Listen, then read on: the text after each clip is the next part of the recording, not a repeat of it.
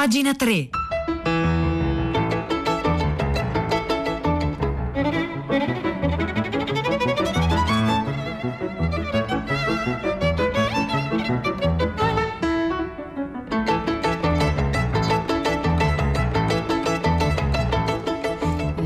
9, 2 minuti e 45 secondi di venerdì 7 agosto 2020. Buongiorno a tutti da Silvia Bencivelli, benvenuti e anzi bentornati a pagina 3.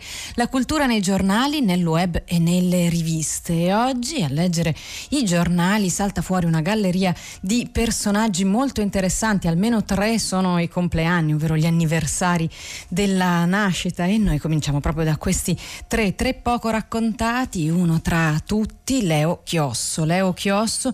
Cento anni di parole parole ce lo racconta Marinella Venegoni sulla stampa di oggi. Definizione detestabile paroliere, si arrabbia spesso Mogol.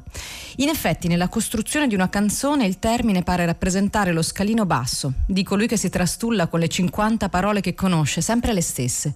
Non che non ce ne siano, anzi, ma non di questo si tratta quando si parla di Leo Chiosso, gigantesco autore italiano di cui si ricorderanno forse i più âgé, anche se può capitare che alcuni suoi testi siano conosciuti pure da rari under 30, magari senza sapere che sono di Leo Chiosso, che in casa hanno sentito cantare almeno Che bambola, che è quella che fa lei si volta, poi mi squadra come fossi uno straccione, poi si mette bene in guardia come Rocky, il gran campione, finta il destro e di sinistro, lei mi incolla ad un lampione.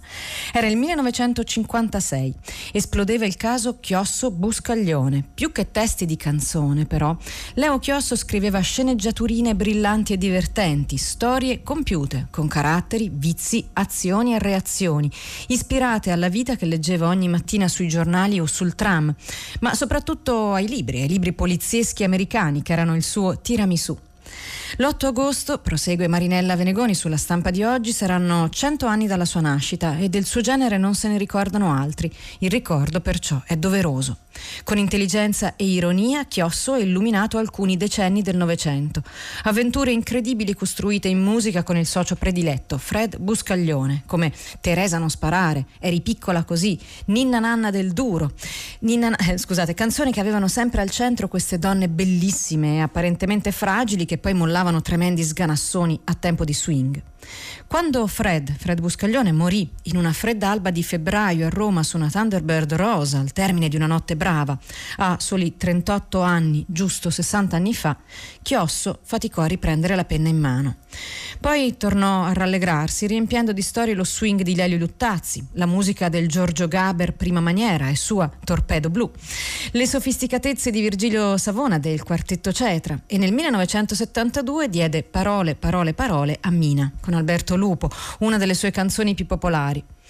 Ma Chiosso, torinesità tipica di profilo basso e genialità scoppiettante, avvocato mancato per pura passione dello spettacolo, si rivelò con il passare del tempo un personaggio poliedrico e negli anni d'oro della TV divenne anche uno degli artefici dei programmi del sabato sera, come canzonissima.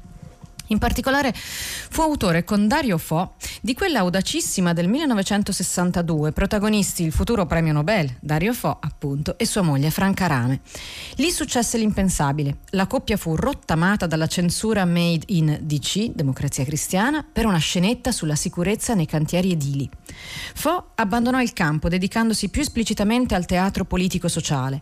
Chiosso virò su altre formule, fece Teatro 10 e stasera Rita con La Pavone e la Vermüller. Inventò la serie tv Le avventure di Laura Storm con Lauretta Masiero, prima figura femminile investigativa, una giornalista alla ricerca di guai, una protofemminista diremmo. Ma tutto quanto era cominciato negli anni 30. Leo, Leo Chiosso, giovanissimo, per passione musicale frequentava i nightclub dove Fred, studente del conservatorio, sbarcava il lunario facendo jazz. Nel 1938 Chiosso aveva perfino debuttato come attore comico. Aveva incontrato Nizza e, e Morbelli della celeberrima trasmissione radio I Quattro Moschettieri, provando a scrivere con loro. Era anche folle per il rugby e giocava come mediano di mischia nel GAF Torino. Guf, scusate, Torino. Quando la guerra bussa con il suo pugno d'acciaio diventa sottotenente degli Alpini e nel 1943 viene internato dai tedeschi in Polonia, dove fa amicizia con Giovanni Guareschi. Invece Fred, non ancora dal whisky facile, viene preso dagli americani che lo sbattono in Sardegna, sì, ma a suonare nella band della radio alleata di Cagliari. Leo ascolta e sa così dalla radio finalmente che il suo amico è ancora vivo. La gioia del ritrovarsi a Torino comincia a produrre canzoni, ma già allora i discografici si mostravano riottosi alle cose belle e fu il melodico Gino Latilla, sempre in giro da quelle parti per star dietro al maestro Angelini, a dar la spinta decisiva alla ditta, cantando la loro stravagante Ciumbala Bay, arrangiata da Buscaglione, che misteriosamente andò incontro ai gusti dei metà 50, che fino ad allora erano dominati da canzoni tipo Vecchio Scarpone o Papaveri e Papere. In fondo Buscaglione e Chiosso aprirono così così la strada allo sconvolgimento di Volare di Modugno nel 1958. Ma si sarebbe ingiusti, conclude Marinella Venegoni qui sulla stampa, in questo ricordo di Leo Chiosso, si sarebbe ingiusti a non citare gli splendidi testi in piemontese di Chiosso per Gipo Farassino almeno Sangon Blues e Matilde Pellissero si, verific- si verificarono, sì, scusatemi, si rivelarono irresistibili fotografie del giovane macio che lavorava alla Fiat e tirava tardi con le donne, autentici documenti sonori della vita operaia dell'epoca. L'autore comunque non si fermava a tutto ciò. Dopo 30 anni di Roma si rifugiava a Pralormo con la famiglia e continuava a lavorare. Da là collaborò con la stampa e con il messaggero, scrisse racconti per bambini, scrisse anche canzoni per lo Zecchino d'Oro e morì a Chieri il 25 novembre del 2006 e ancora stiamo aspettando che un sindaco gli dedichi un teatro, un auditorium, una biblioteca o quel che vuole. Questa è Mariella Venegoni che sulla stampa scrive un ricordo di Leo Chiosso dal titolo Leo Chiosso, 100 anni di parole parole.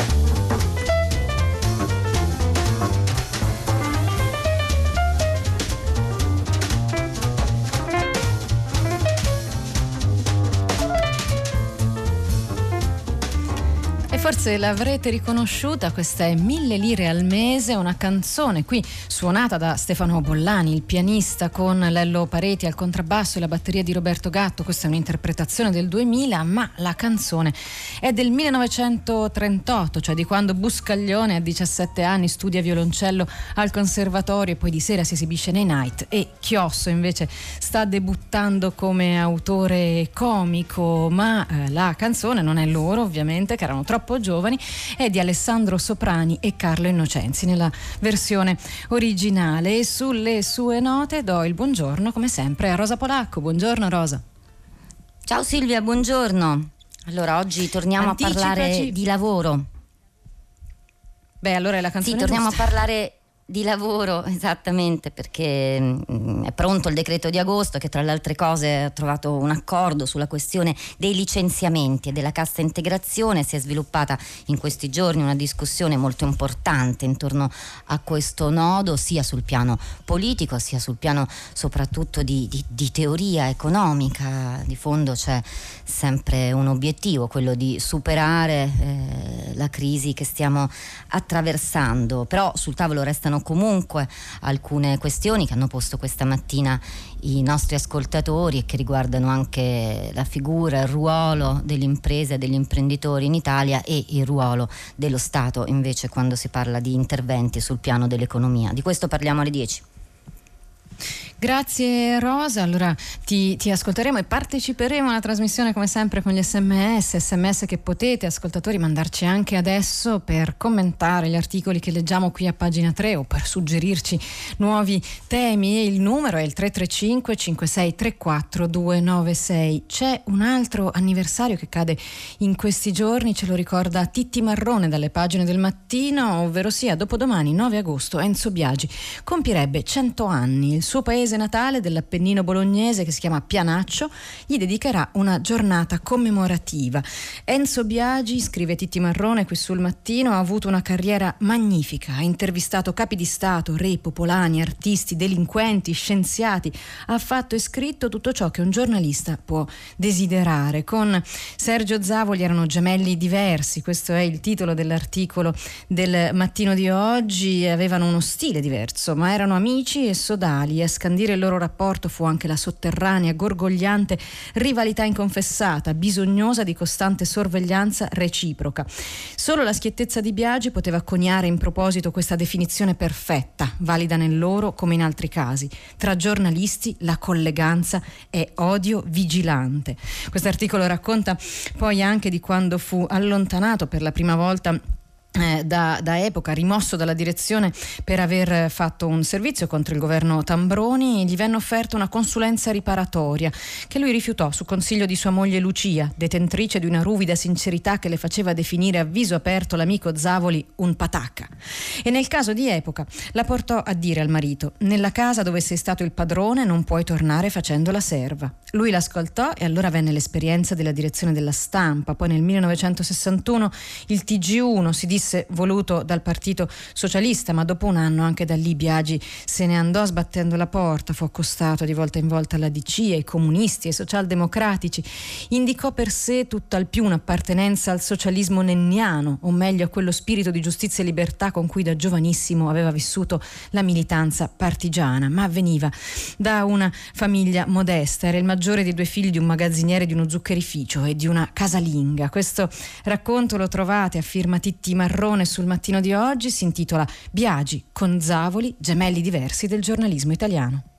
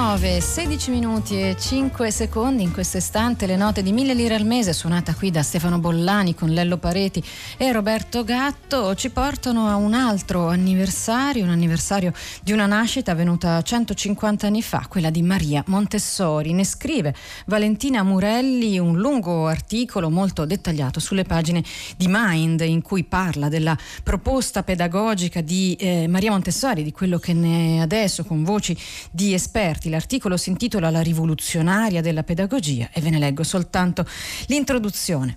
Paolino segue incantato il viaggio di una barchetta di carta in una fontana, indirizzato dai movimenti della sua mano nell'acqua. Arriva il papà, affretta, lo tira per un braccio, lo asciuga e lo allontana. Altra scena. Paolino gioca in terrazzo con la terra di un vaso, ma per la mamma è ora di andare al parco e non c'è tempo per finire il gioco. Al parco però Paolino non può allontanarsi perché la mamma sta chiacchierando con un'amica e non vuole distrarsi. Appena Paolino prova a giocare con altri viene richiamato. Insomma, Paolino è costantemente interrotto nelle sue attività e nei suoi pensieri. È represso.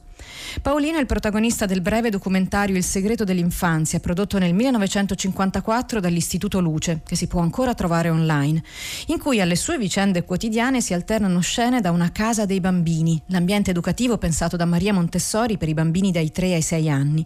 Lì i bambini possono lavorare al riparo dall'intrusione degli adulti, concentrandosi per tutto il tempo desiderato sulle attività che li interessano di più. Ce ne sono alcuni alle prese con materiali come una torre di cubi di varie dimensioni o incastri metallici con figure geometriche e altri impegnati in attività di vita pratica, lavare indumenti, piatti o pavimenti. E prima di scandalizzarsi, i genitori pensino a quanto sono desiderosi i bimbi di imitare quello che fanno i grandi. Oppure versano l'acqua da brocchette di vetro una voce fuori campo intanto, intanto, sottolinea che molte limitazioni impediscono a Paolino, e lo stesso vale anche per tanti bambini di oggi, chiosa Valentina Murelli qui su Mind, di prendere contatto con la vita attraverso l'esperienza diretta e di misurare le proprie capacità fisiche e intellettive. Le immagini della casa dei bambini illustrano che in quell'ambiente ciascuno è protagonista delle proprie scelte, del proprio percorso, della costruzione della propria autonomia. È una rivoluzione e per una volta la parola è usata in modo letterale come quando si parla di rivoluzione francese o copernicana. È la rivoluzione promossa da Maria Montessori, di cui il 31 agosto si celebrano i 150 anni dalla nascita, avvenuta nel 1870 a Chiaravalle, in provincia di Ancona. Maria Montessori fu una delle prime donne medico in Italia, aveva anche una grande passione per la matematica, era una femminista impegnata a rivendicare l'emancipazione delle donne e i loro diritti, fu candidata al Premio Nobel per la pace, ma è nota soprattutto per la sua proposta pedagogica pedagogica che mai come in questi ultimi anni è stata tanto oggetto di interesse, potremmo dire di moda, in Italia come all'estero. L'articolo di Valentina Morelli prosegue raccontando appunto il punto di vista eh, della, della pedagogia, raccontando anche delle proposte di educazione per gli adulti fatte da Maria Montessori che vengono utilizzate oggi nei contesti riabilitativi, soprattutto degli, degli anziani o delle malattie cognitive degli adulti. Questo articolo lo trovate su Mind, si intitola La rivoluzionaria della pedagogia e lo firma Valentina Murelli.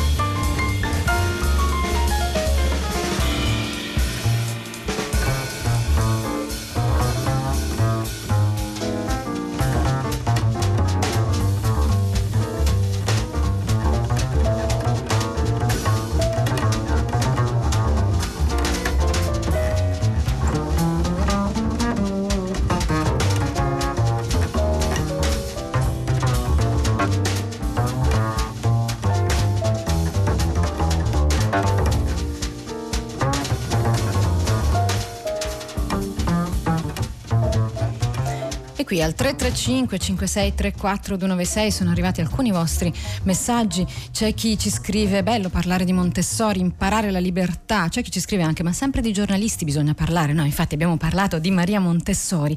E tra l'altro, questo è anche il modo per ricordarvi che sul sito di Radio 3 trovate tante cose, come sempre, tante anche su di lei. Un wiki radio di Bruno Maida, per esempio.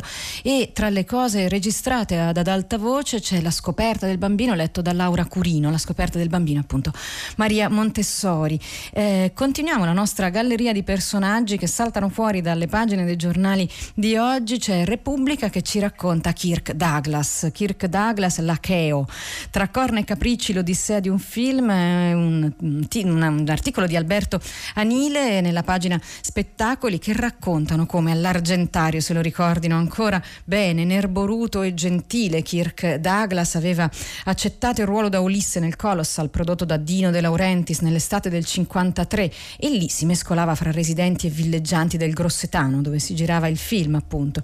Gruppi di ragazze che avevano scovato la villetta in cui dormiva, che lo chiamavano dalla spiaggia eh, vicino a Porto Santo Stefano gridando Kirk Douglas. Se c'era il divo, eh, il divo usciva sul balcone, sorrideva e salutava. La storia che racconta Alberto Anile, appunto la storia di un divo capriccioso che aveva appena divorziato dalla prima moglie, aveva una storia con Anne con cui poi dopo resterà per tutta la vita, ma eh, in realtà era fidanzato con un'altra persona ancora.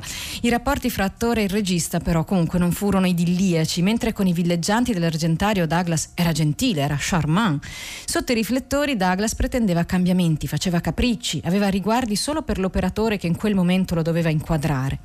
Alla fine, completata l'ultima inquadratura, Camerini si sfogò e gli fece dire dall'interprete di aver portato a termine il film per scrupolo professionale, perché il signor Douglas si era comportato così male da averlo spesso tentato di piantare tutto in asso. E allora fu organizzata una, una cena di, eh, come si dice, di riappacificazione in un ristorante di Ostia eh, che finì con Douglas Brillo e in ginocchio che intonava al regista una versione di Mamma reintitolata però Papà con l'accortezza una volta arrivato a quanto ti voglio bene di guardare negli occhi però la, ehm, la persona con cui in quel momento aveva un flirt cioè la Anne con cui poi in realtà passò tutta la vita. Ulisse chiosa Alberto Anile qui su Repubblica non ebbe il successo internazionale che De Laurentiis aveva sperato ma in Italia stracciò ogni record e la sua riuscita rilanciò poderosamente il genere peplum.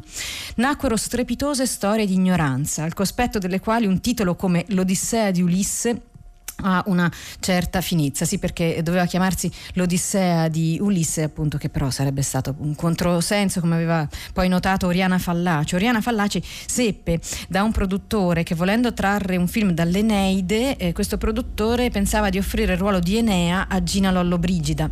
Gli fu ribattuto al produttore che sarebbe stato meglio farle fare Didone, la donna innamorata di Enea. Per carità, rispose il produttore rimasto pietosamente anonimo, allora non ne facciamo nulla. Queste storie di amori morbosi non le ho mai potute soffrire. Questo è Alberto Anile, un racconto di 50, di, del 1953 di quando in Italia si giravano i film sugli antichi eh, i cosiddetti peplum. Eh, è la, questa è la storia di Kirk Douglas Lacheo tra corna e capricci, l'odissea di un film.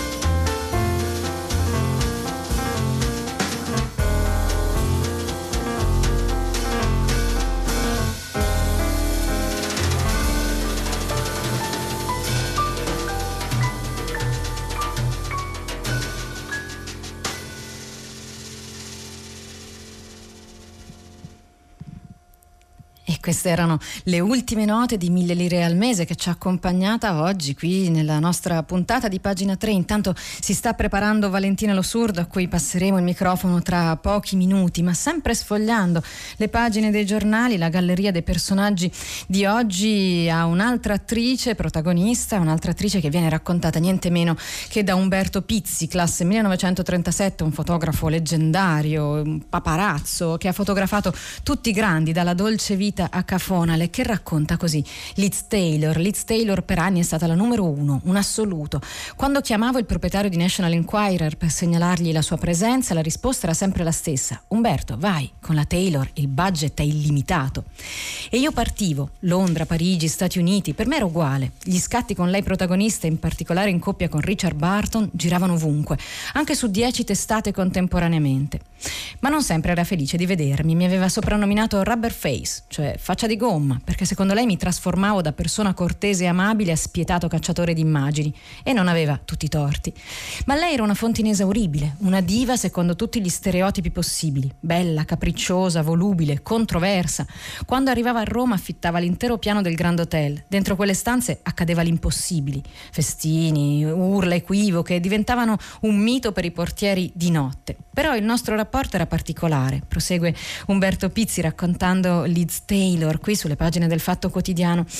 Una sera la vedo dentro un ristorante, mi apposto e all'improvviso pianta una grana perché non trovava il suo orecchino di brillanti. Lo cerco e lo trovo. Come premio, la stessa Taylor mi ha invitato a ballare un lento al centro della sala. Sempre a Roma, un ristoratore, Lino Cavicchia, mi chiama e mi dice vai a Monte Carlo da Liz, ti devo dare una cosa. Era un prosciutto, un prosciutto intero, la fissazione della Taylor. Tutto il viaggio con la mia Fiat 500 invasa dal profumo di quei 10 kg di prelibatezza. Arrivo all'Hotel de Paris, entro con in braccio questo prosciutto e il personale mi guarda con un misto di disprezzo e sconcerto. È per la signora Taylor. La chiamano in stanza, capiscono che non sono un mitomane, mutano atteggiamento, io lascio il, ba- il regalo sul bancone e con un sorriso me ne vado.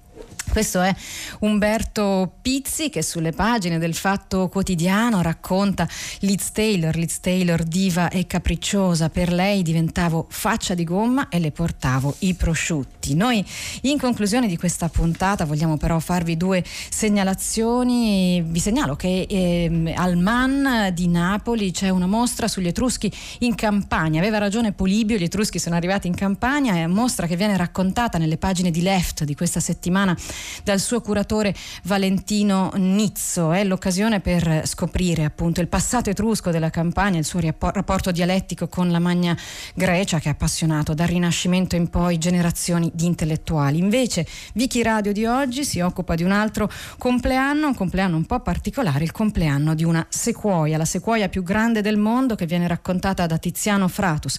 Lei si chiama Generale Sherman e appunto è un grande albero. Oggi a Vicky Radio, ma restate con noi, restate su pagina 3, scusate, restate su Radio 3 tutto il fine settimana, andate a vedere le tante cose che trovate sul nostro sito internet, perché per oggi noi finiamo qui, passiamo il microfono a Valentina Lossurdo e allora Silvia Bencivelli vi saluta insieme al tecnico Fabrizia Paccioni, Marzia Coronati in redazione, Cettina Flaccavento che oggi è stata in regia, Piero Pugliese e eh, Cristiana Castellotti. Un saluto a tutti, vi diamo appuntamento con pagina 3 sempre qui lunedì alle ore 9.